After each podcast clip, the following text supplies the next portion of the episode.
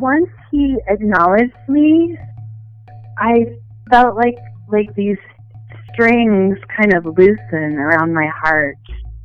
And I was like, gosh, I, I feel like that's really, really, really what I needed was him just to say, yes, it's true. You are half of my DNA.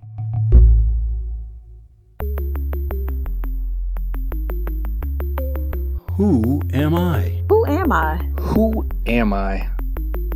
Who am I? Who am I? Who am I? Who am I? This is Who Am I, Really? A podcast about adoptees that have located and connected with their biological family members.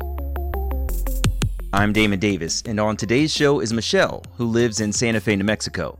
Michelle shared her story of growing up in the care of a workaholic in a family that she didn't look like at all. After moving from Hawaii to Africa, then back to the States, Michelle finally decided to search for herself and therefore her biological family. After a random layover in the South, she met her birth mother and siblings, found her birth father through DNA, but can't boast of a strong relationship with either biological parent. Still, she's thankful for having gotten confirmation from her search. This is Michelle's journey. Michelle was born in Hawaii. She was adopted into the Mormon faith where she had a large family. Many of her aunties and uncles lived at home with her adopted grandmother. She was surrounded by all of them, and she felt like a bit of a gift to the family. Michelle was celebrated, and the family believed God had brought her to them. Feeling special, she remembers being a child who openly told people that she was adopted. Michelle's mother was a single mother in Hawaii, where they lived until Michelle was six years old. Then, someone special entered her mother's life. My mom met a person and decided that we should move to Africa for a year. So we moved all the way from Hawaii to Africa, and that was a pretty intense shock. I kind of, um, they were in the middle of a civil war, and I really was super close with my grandma and my aunties and my uncles because they were still young enough to be living at home. You said in your submission that your mom divorced your father?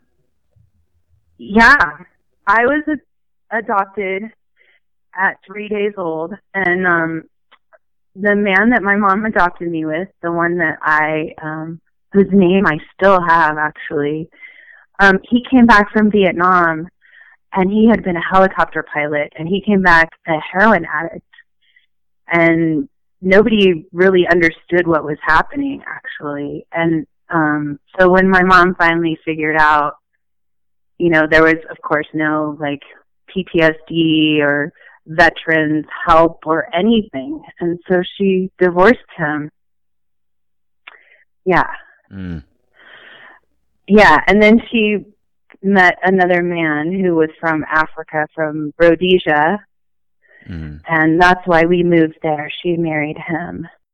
When their family moved to war torn Rhodesia, Michelle was extracted from the limelight in Hawaii and she was no longer the center of attention. It wasn't long before Michelle's mother decided to move to Colorado, where Michelle grew up from 8 to 18 years old. Michelle said her stepdad, the Rhodesian man, didn't really like the cold, so Colorado was tough.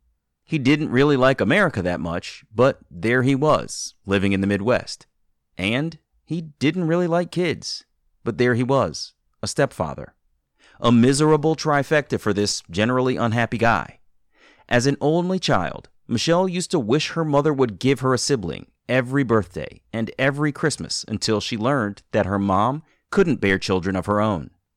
Michelle's mom was a very busy woman, truly dedicated to her career as a nurse and scholar, getting two master's degrees and a PhD. All of that work meant Michelle spent a lot of time with her stepfather, which she thinks is the reason why she wanted a sibling so badly. I did find him when I was um in like 2008 and um he apologized profusely to me and uh you know he was just he was grouchy and he you know said that he had not been treated well by his family and he really um was apologetic, and I totally believed him. When Michelle was 21, her mom became a professor and moved back to Hawaii. Staying behind in Colorado, Michelle really missed her grandmother and wished she could go back to see her. She was the person who picked Michelle up from the hospital on adoption day because Michelle's mom was working. So Wow. I think, you know, instead of me looking for my birth mom and thinking about my birth mom, I was always thinking about my grandma because I wanted to go back to Hawaii and live with my grandma. Um, so that kind of took a lot of my questioning away about my uh, birth family. Yeah, and my grandma, you know, like I said, she's the one that picked me up from the hospital. She's the one that always told me, you know, oh, because it's a two hour drive. I was born in a little tiny hospital on the North Shore of Hawaii. And um she said, You cried and cried. They didn't give us enough milk and you just cried the whole way home. And I said, Oh, finally as an adult I'm like, I don't think it's because I didn't have enough milk. You mm-hmm. know? I think it's because I was being taken away from my mom. Michelle admits she made up stories about who her birth mother might be a singer with dark brown hair who tragically had to give up her daughter. Her famous fictional birth mother was, of course, going to be very happy to see her when they found one another again. But in reality, Michelle was an adoptee in a Mormon family. Well, adoption was strange in my family because I have 35 first cousins on one side.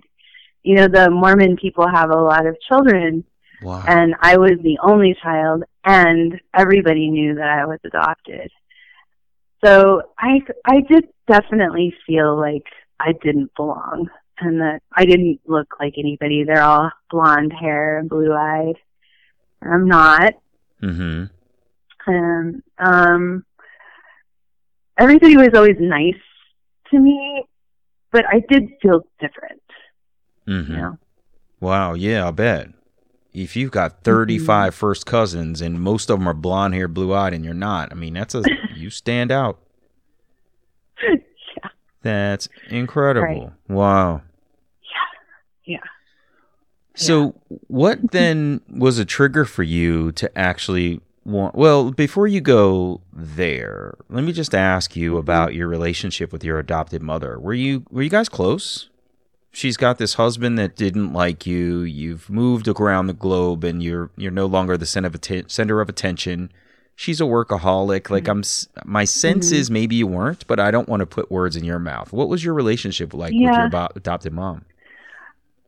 um it was pretty strained i i think she was very stressed out and um she didn't really understand what it was like to be a child for some reason you know ch- children weren't her forte shall we say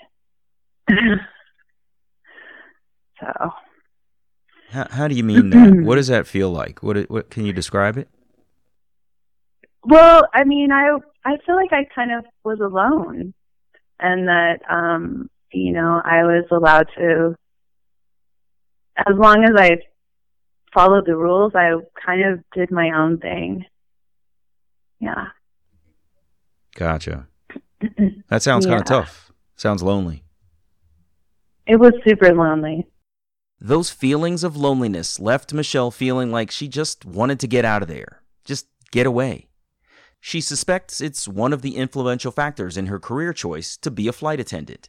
She said it gave her the chance to go places, but that deep within herself, she was looking for home because it wasn't where she lived.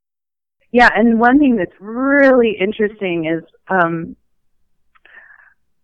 I remember going to the Greenville, South Carolina airport and I got out of the airplane there and I was like, "Oh my god, this is one of the this is the most beautiful place I've ever been in my life." And I loved this little tiny airport and it was just so charming and so sweet to me. And come to find out that's where my birth family is from. That's crazy, really? Yes. Wow, that's unreal. You were you Mhm. were a flight attendant. You left. You were Mhm. on layover in Greenville, South Carolina, Mhm. Yep. And so you got to tool around a little bit in town, and you found Yep. this town to be just ama- amazing. Wow. Yeah, I was I was totally enchanted by it. I couldn't believe it, and I was like, "Wow, where?"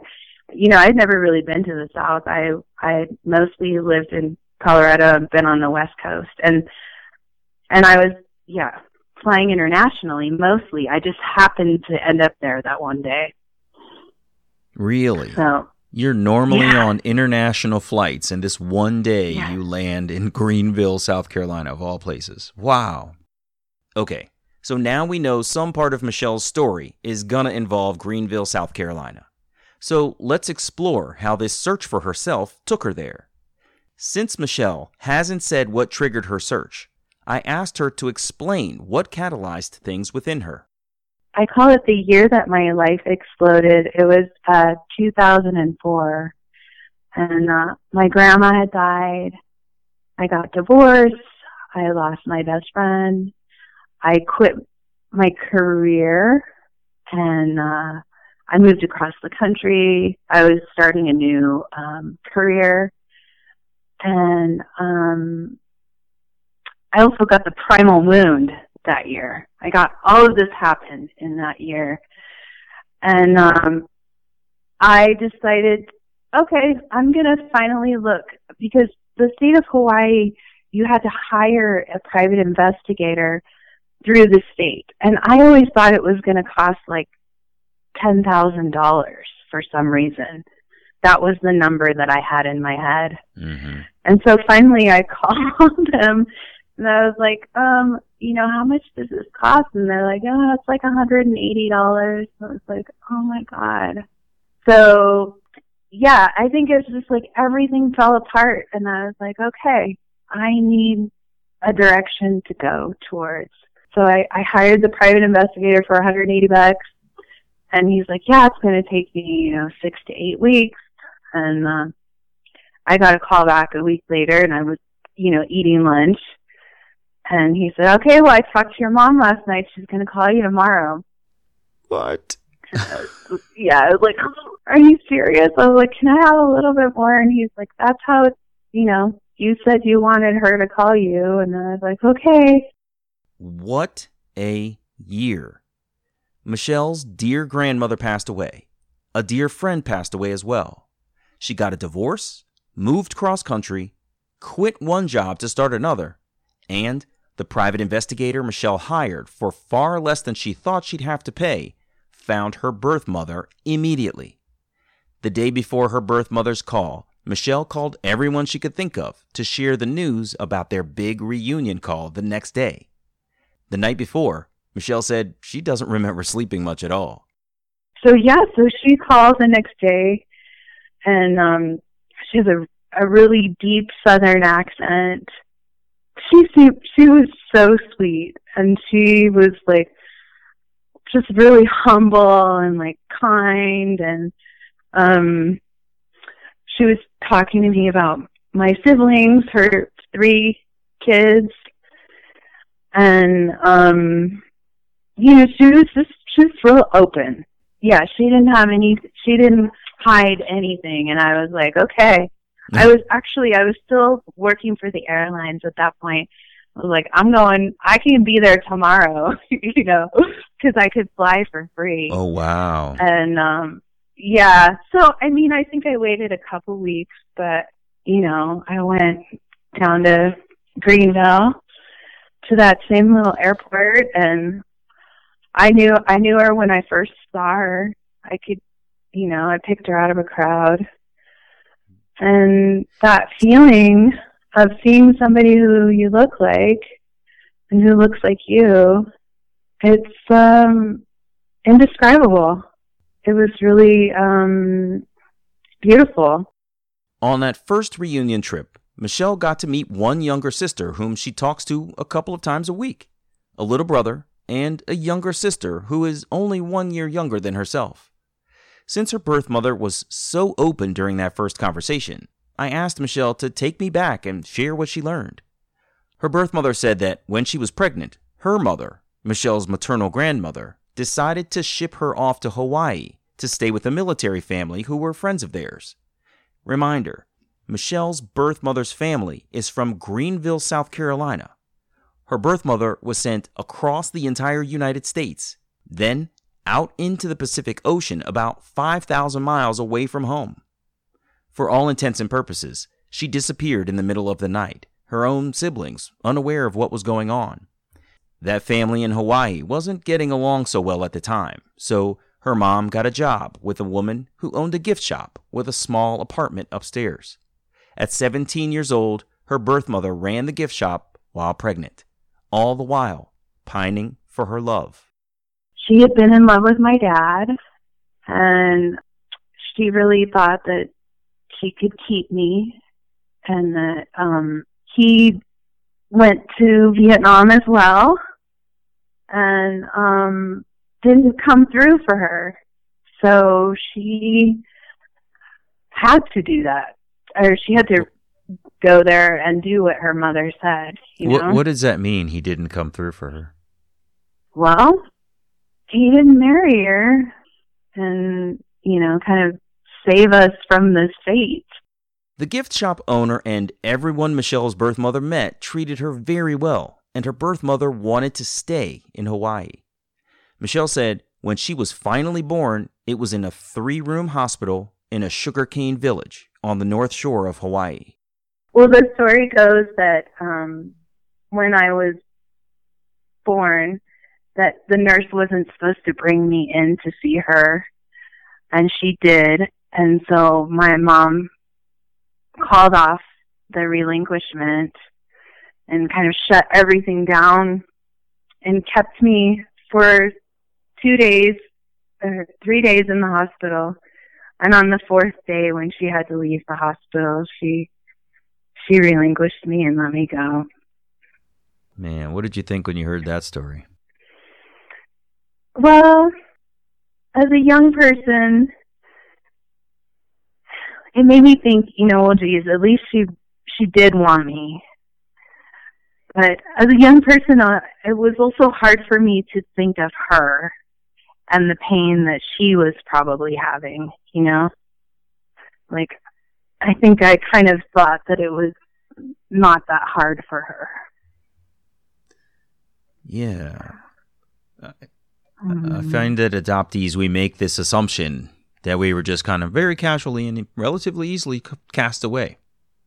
And you know what I mean? Like you, you've heard this before, and and it's fascinating that we don't until we're really like old enough to fathom what the possibilities are, what pregnancy really means, what it's Hmm. like to endure delivery and Hmm.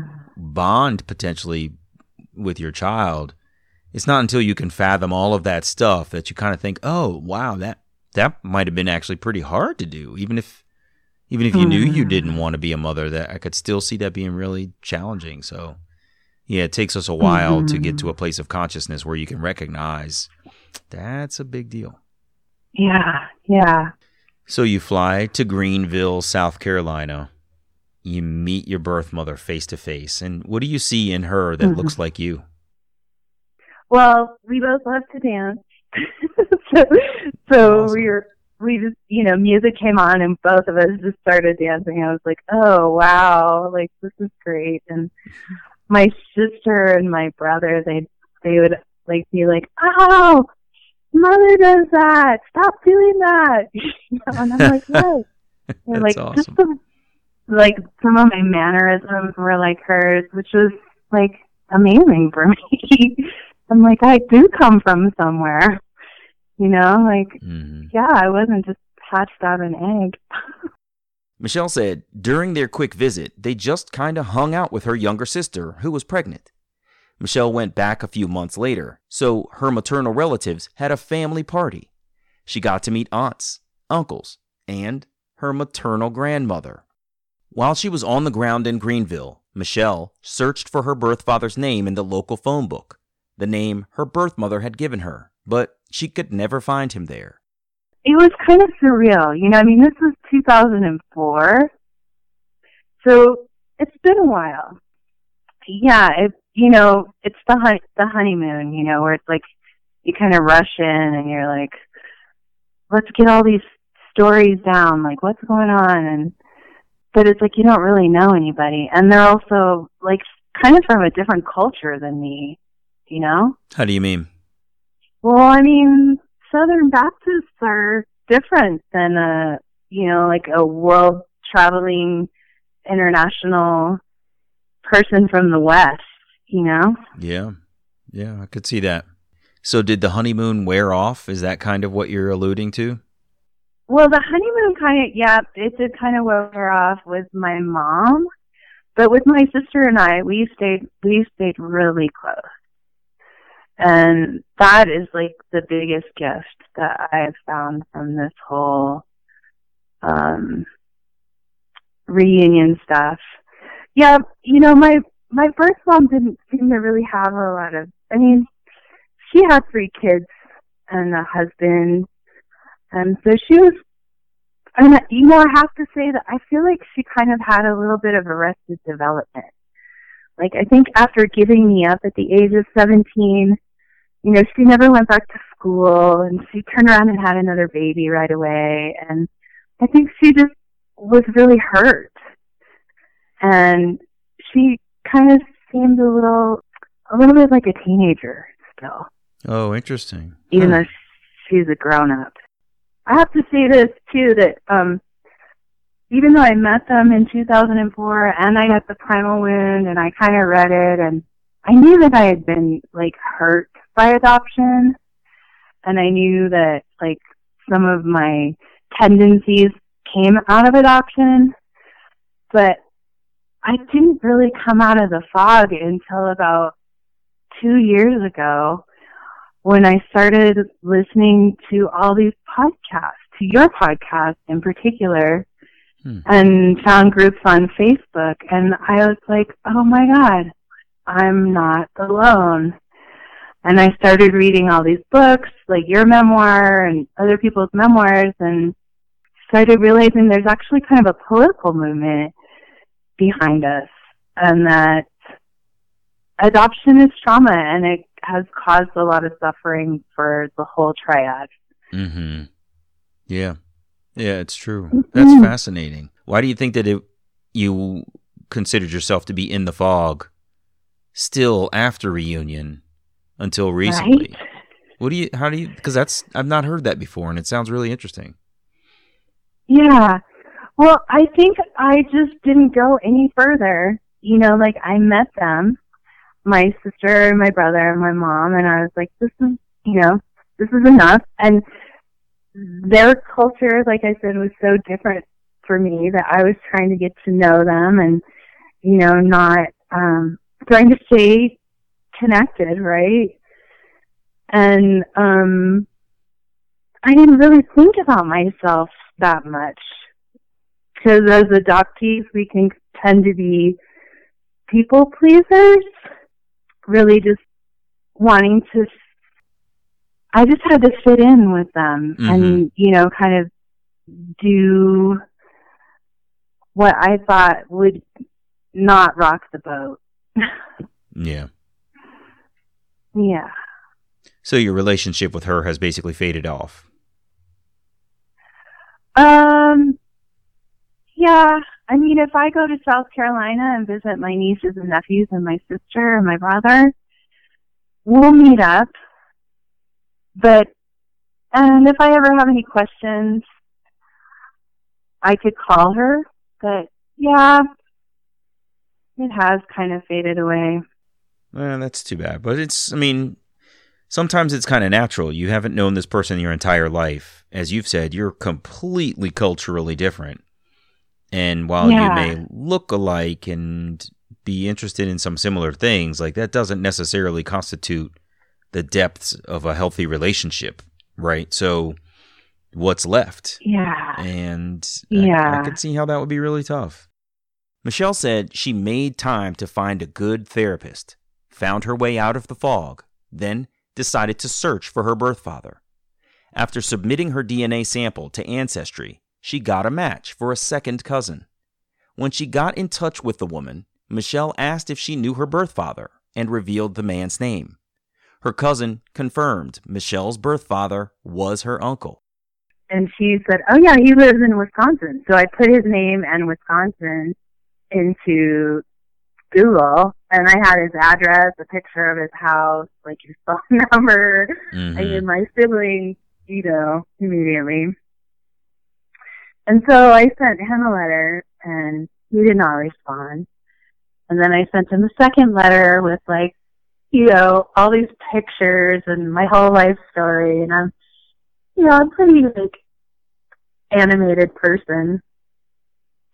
And I was like, uh oh. And so the third letter, I finally said, hey, I found you through Ancestry, and this person knows about me. And DNA doesn't really lie. So, and then he sent me an email. Oh, wow. And he was like, "Oh, hey, I'm really sorry about not being in contact." You know, that was about, over about six or seven months. I got, I guess, I got the email about three months ago, and uh he sounded. It sounded like his wife was not very happy. He told my half brother and my half sister about me, and my half brother sent me an email and I emailed him back and I haven't heard back from either one of them. And um I did find out though that his his mother is still alive, my paternal grandmother. And I was kind of more excited about being in contact with her than you know, I was just like, Wow, my grandma's still alive. Please, you know, tell her about me. I would like to go immediately before she dies. And so? Well, I haven't heard back. Oh, no. I know, and it's it's starting to feel a little bit like a failed reunion. I don't know what else to do. Hmm. Yeah. No Yeah, that's hard. welcoming parade. Yeah. Mhm. These reunions are tough because it's it's two parties have to agree to do it, Right.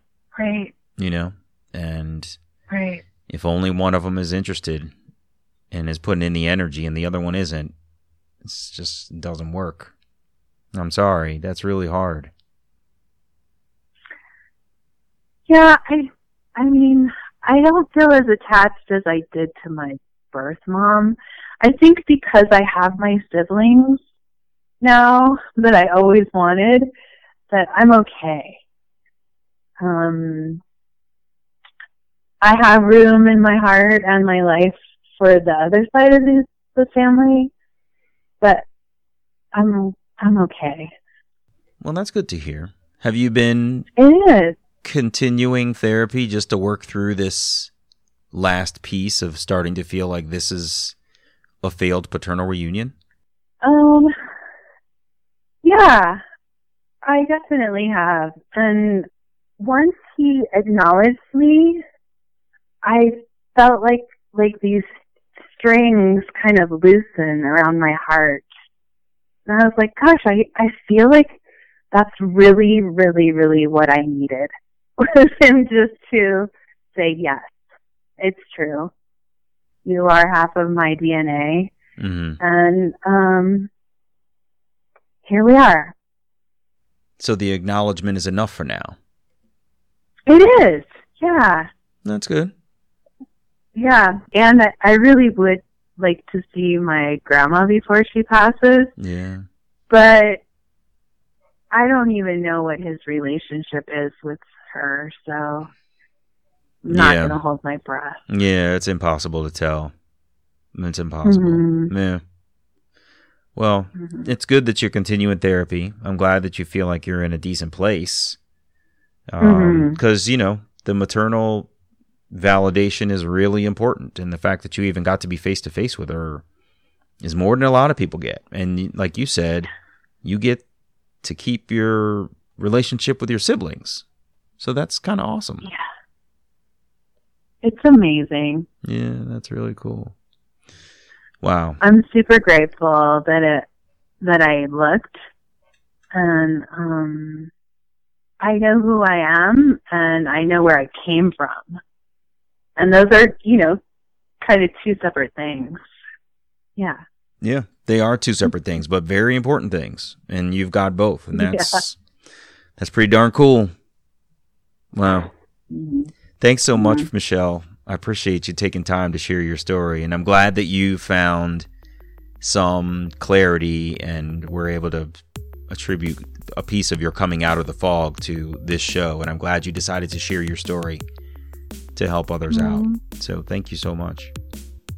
Thank you so much, Damon, for all the work that you do for our community. Oh, my pleasure. It really is so heartening to know that all of us are out here together and we're like making it happen and telling our truth and not hiding.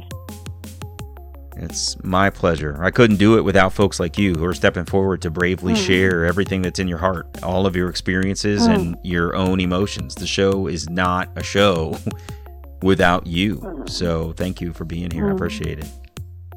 Thanks a lot, Damon. All right. Take care. Take good care. You too. All the Bye. best, Michelle. Bye bye. Hey, it's me. Michelle had an interesting childhood. Raised in a Mormon family she looked nothing like, reared by a workaholic mother, and moving all over the place from Hawaii to Rhodesia to Colorado. It was fascinating to hear that her mother was working, so her grandmother picked Michelle up from the hospital on adoption day. Michelle ended up missing her grandmother very much when their family moved away, and it seemed like that affinity for grandmothers continued in reunion wanting to meet her maternal and paternal grandmothers, respectively. It was incredible to hear that of all the places in the world Michelle, the international flight attendant, could have landed, she had a layover in her birth mother's hometown of Greenville, South Carolina. I'm glad they got to meet, but it's too bad they don't have an ongoing relationship. Of course, it's also kind of sad that nothing developed between Michelle and her paternal family, but at least she got the validation she needed to loosen the strings around her heart.